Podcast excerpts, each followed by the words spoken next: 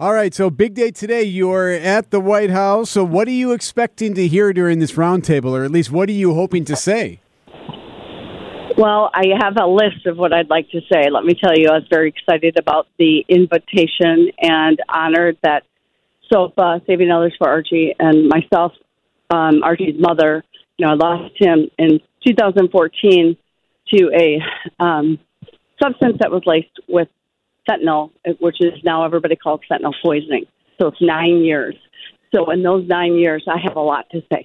Um, I was, I'm anxious to hear at the roundtable. I know there'll be several other families on overdose awareness day. It's it's a day where there's so many families, just like myself, that are suffering for the loss of a loved one.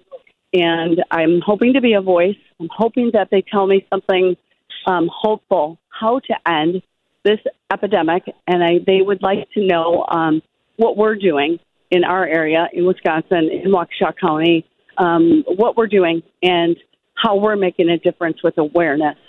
So I'm hoping to, with the roundtable, be able to share a little about a little bit about my advocacy work and the partnerships that I have and what we're doing, and then I hope to be able to really learn from the administration. I know that there's going to be a White House staffer with each of the families, and um, it's going to be in small groups, and it's a 90 minute roundtable. So I really am, like I said, hopeful that we can come together and build a solution because this needs to end. 300 individuals in America dying a day is ridiculous. Lauri, it seems like we're talking about this a lot. Year after year, we're hearing about it, discussing and coming up with solutions, yet the numbers don't ever seem to go down. Why is that? Why do we still seem to be at such a, you just shared some of those numbers, this, this tragic stat? You know, you know, I b- believe we just need to put politics aside and look at all the faces um, in our nation. We're, we have lost so many lives. Now, it is if if you and your family don't have somebody you lost, it's your neighbor or a relative. I mean, it's it's affecting all of us now, and it's it's. I think when 2014, it wasn't in nine years. I had hoped I would never be here. I wish I had the answer for that. I don't know. Um, I, I I'm concerned with our our borders and how it's being carried in. I'm concerned that you know the scheduling with fentanyl isn't done. I mean, there's several different things that we need to do to make um, to take this seriously. And look what we did for COVID.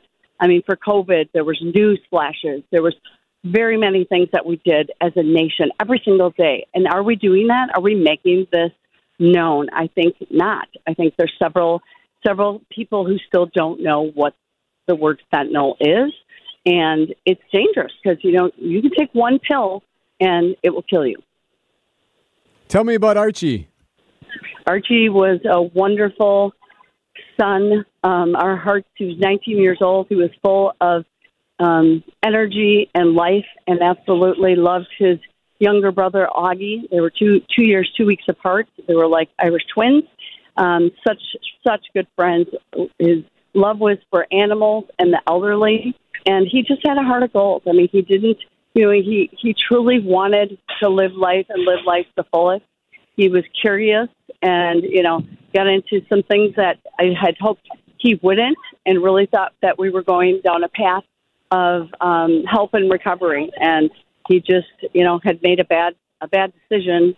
And that bad decision was something that was laced with fentanyl. And at the time, I didn't even know what that was. I didn't even know what that word was back in 2014.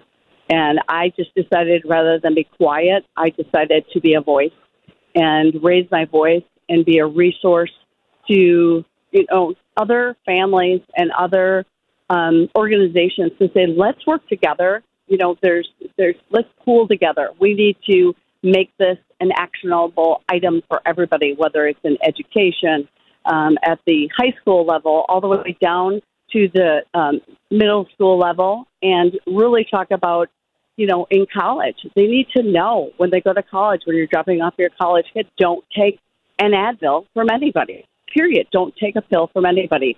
That discussion needs to happen because right now on Snapchat and all the social media, kids think they're getting, you know, something, a, a, a pill to study for a test, and you know what? It can end your life. So have that conversation uh, with your families. And today, I'm honored to to be at the White House, and I hope that this administration can hear. This is actually the third time I've been out in in the in the nine years. Um, I, I've been pleading for something to be done, and I won't stop. Well, Lauri, thank you first of all for everything you're doing. Uh, I, I was going to ask you what what we should tell parents, and, and, you gave me a great response already. It sounds like uh, it's having that uncomfortable conversation. Absolutely, absolutely, and and you can you have that conversation. There's several events that you can go to, and just be knowledgeable about it's okay, and and know and know you know what this epidemic's about. I mean, this is something we all need to, I think, work together on, just like you know we did with any other crisis. But with what the government did with COVID, we're not doing it with this. And look at the numbers and tell me it's like no one cares. If you don't mind me asking, what do you think Archie would say if he saw what you've been doing the last nine years? He would high five me and say, Go, mom, go. You know, don't stop. Lauri, thank you so much. Uh, good luck today. I hope it goes well. I appreciate it. Take care. Thank you. Be well. Bye bye. Bye bye.